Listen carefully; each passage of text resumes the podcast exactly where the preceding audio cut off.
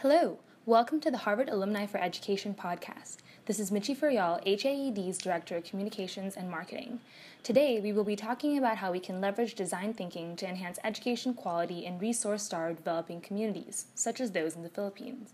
We sat down with Habi Education Lab founder Jerson Abesamis and talked about how his startup uses small design thinking workshops and collaborative lesson prototyping to provide a meaningful professional development program for teachers, resulting in innovative learning experiences in classrooms across the Philippines.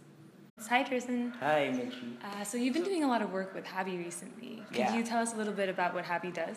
So, what we do at Habi is basically we work with teachers on research and design projects. We scaffold the process of finding a problem, um, ideating on solutions, brainstorming on solutions, and then prototyping um, some of the solutions with the hope that the solutions that they come up with are things that they own, things that eventually become more sustainable. Uh, so how did this idea come about? Like, what gaps did you see that you wanted to fill? all of this started this idea started because of my experience as a teacher and because of the experience of my other um, co-founders as teachers in different schools. So i taught in a public school some of them taught in private schools high school elementary. It basically stemmed from that feeling um, as a teacher here in the philippines that most of the reforms if not all of the reforms are very top down. Um, professional development programs are in a one size fits all model. We are we are cramped inside like a large auditorium with a hundred other teachers with this one speaker talking about um, best practices and, and, and all research based things that don't really feel relevant to some of the problems that we do. Um, and also a lot of the a lot of the policies tend to be just you know trickled down from the central office down to the down to the teachers' offices, and it's hard for, for us to feel some sort of agency and ownership over over the solutions that we want to come up with. As a teacher, there are a lot of reforms happening right now in the Philippines, and you tend to feel very disempowered or disenfranchised over a lot of things. When I went to Harvard, and after Harvard, when I worked as an app designer, that's how you know design thinking, human-centered design, user-centered design, all of those concepts started making sense to me as a teacher. Um, that teachers are natural designers. That a lot of the processes that we do um, prototyping, for instance, teachers prototype class lessons almost every time.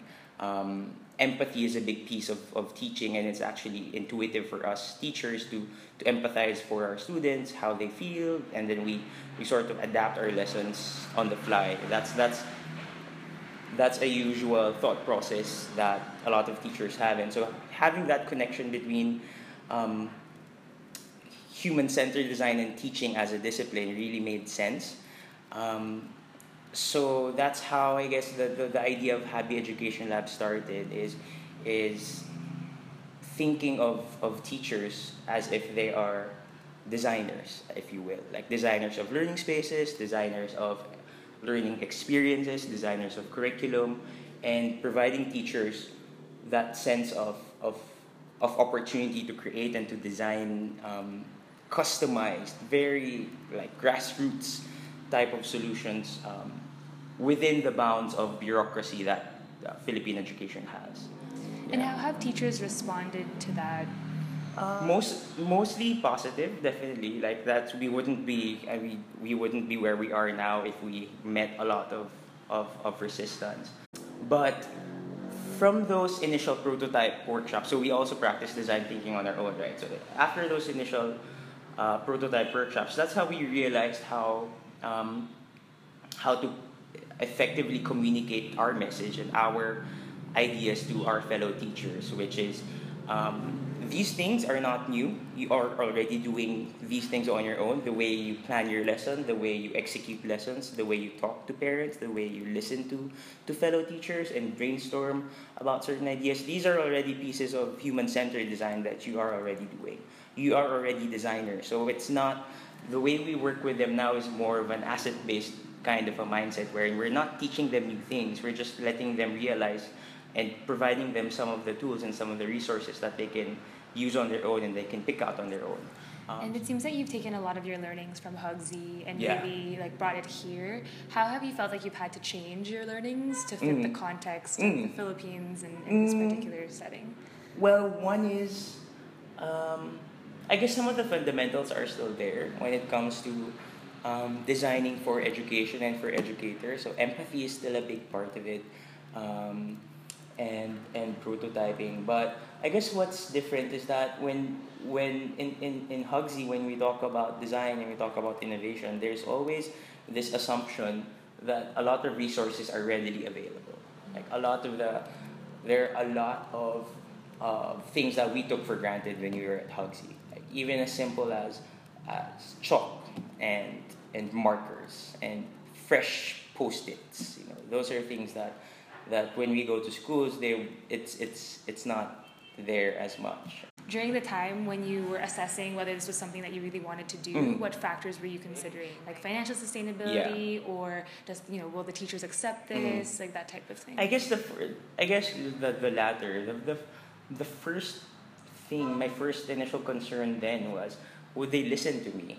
Um, I was this guy who only had five years of teaching experience, and that's really small compared to a lot of the teachers that we worked with. Um, five years, you're just like a junior teacher, right? Other concerns, um, it was hard to look for co-founders. It was hard to look for people who you want to work with. In initially, it was just on my own. I would, I guess, in the first three or four months of of Habi, or experimenting with Habi, I would just go to, um, to to the to the stores buying all these random prototyping and art materials. I would put them in a box, and that box is something that I would bring from school to school, and I would just be on my own. I would have like portable speakers so that I can, um, so I could play music in the middle of some activities, and uh, it was just me, like a one man show. What I guess that what what worked really well was that every time I would um, go to these workshops, I never pretended that I had a PhD or I never pretended that I, I was above them. It was it was always like a collaboration type of thing. Cliche as it may sound, like you know, I was a facilitator, not a teacher, not a trainer. Like I never really liked the term teacher training. Um, so having that sense of vulnerability and, and sharing that vulnerability and that process with them, that this is a prototype too, um, was strange for them at first. But then they, they realized that oh, okay, so we'll just this is not stressful for us, so we don't have to pretend that we also know a lot of things as well. Um, so that opens up like a different dynamic in the workshops and in, in the collaboration. So I guess that's that's one recipe that worked for us. Um, And what changed now from you wanting to take this from being a one man show Yeah. to now having a full fledged team? Yeah. Like, how are you planning to, to scale and what are your thoughts around that right now? Um, in terms of, so right now in terms of scaling, we, from last year where we just did workshops, this year this year we focused on longer term engagements with schools and organizations. So we're lucky that every almost every month we have we have a project.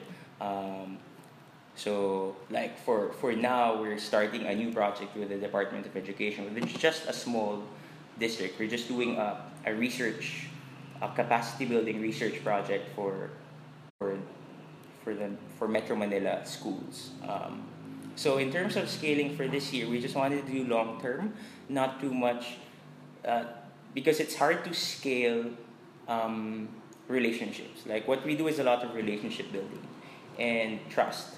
And we just can't hire like 10 people who are really excellent on paper and who are really intelligent, but it's hard to create that dynamic. And they have to go through the process also. Like they have to see what prototyping really looks like in schools or how long it takes to, to change attitudes about, about innovation and about you know, trying risk taking um, in schools when you look at school budgets now, they spend a lot of money on professional development programs, paying for these PhD people or paying for these rock star speakers. But then, I mean, in the end, what would you really gain, right? Aside from using that money and allocating some of your resources to doing studies on your own, and you would get answers to some of the questions that you have, and you would get answers or you would get ideas that are custom fit to your context.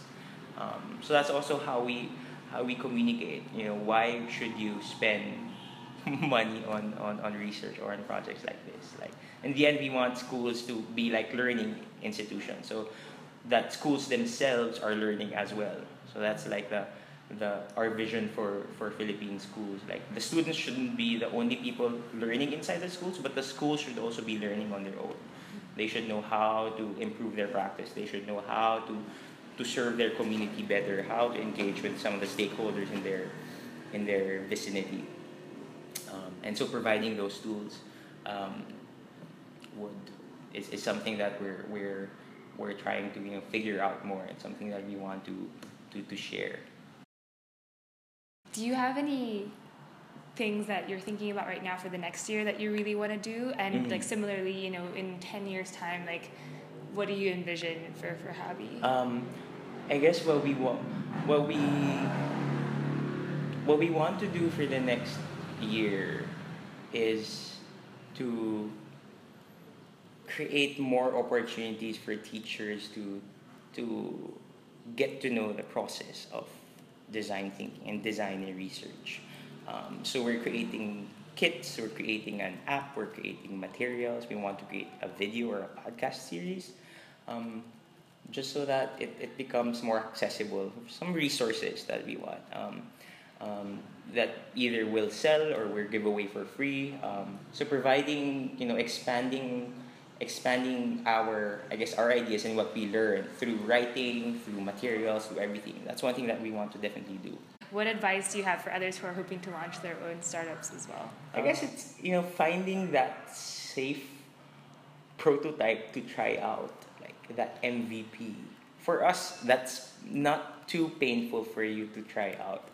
Um, there's a difference. I, I really like this advice or this this mindset that there's a big difference between something painful and something uncomfortable. Like, if you're uncomfortable, it means that you're learning. So, being a startup, you have to be very uncomfortable. Um, it's going to be part of it, but it's also you have to do things that are not painful because if it's painful, then you're doing something wrong or you're like overstepping some of the things that that you're, you're doing. So, um, and it might so doing something painful might um, demotivate you in, into you know pursuing that that startup idea that you have. Um, so it's just starting small. So that's what I did. Um, I just started with a workshop, just a one day, and then became a two day, and then became one person, two people, three people, and then it's slowly expanding. And also, um, trying to look at everything as a learning experience. Like it's processing everything, gathering the insights that you need, so that using that as a guide to, as as a, as like a compass or a barometer where you would go next. In the beginning, um, I also found myself talking about Habi, but then I didn't have a lot of work to to to back it up, you know. So um, it felt really awkward. Um, so that's when I realized, oh, maybe this is the time that I should just stop focusing on self presentation or marketing on everything. Just start doing work. Um, so it's also that um, that will guide whatever direction the, the, the, the, your startup would, would do. When you look at all these startups before, they always had that um, idea that, that they had these assumptions about, let's say, a market or a need. They would do it, and then when they when they when they actually implemented it, they would be, it would change. Like, and it's it's normal, right? So you have to embrace that messiness too. Um, so well, there you have it. Thank you so much to Jerson for sharing his experiences with us. To find out more about Jerson's startup, visit www.habieducationlab.org. That's H A B I educationlab.org. Harvard Alumni for Education, HAED, aims to create a strong, connected, collaborative community of Harvard University alumni who are practitioners, researchers, and leaders in the field of education. If you are a member of the Harvard community and would like to join our shared interest group, visit www.harvardaed.org. Again, that's www.harvardaed.org. Stay tuned for next week's episode.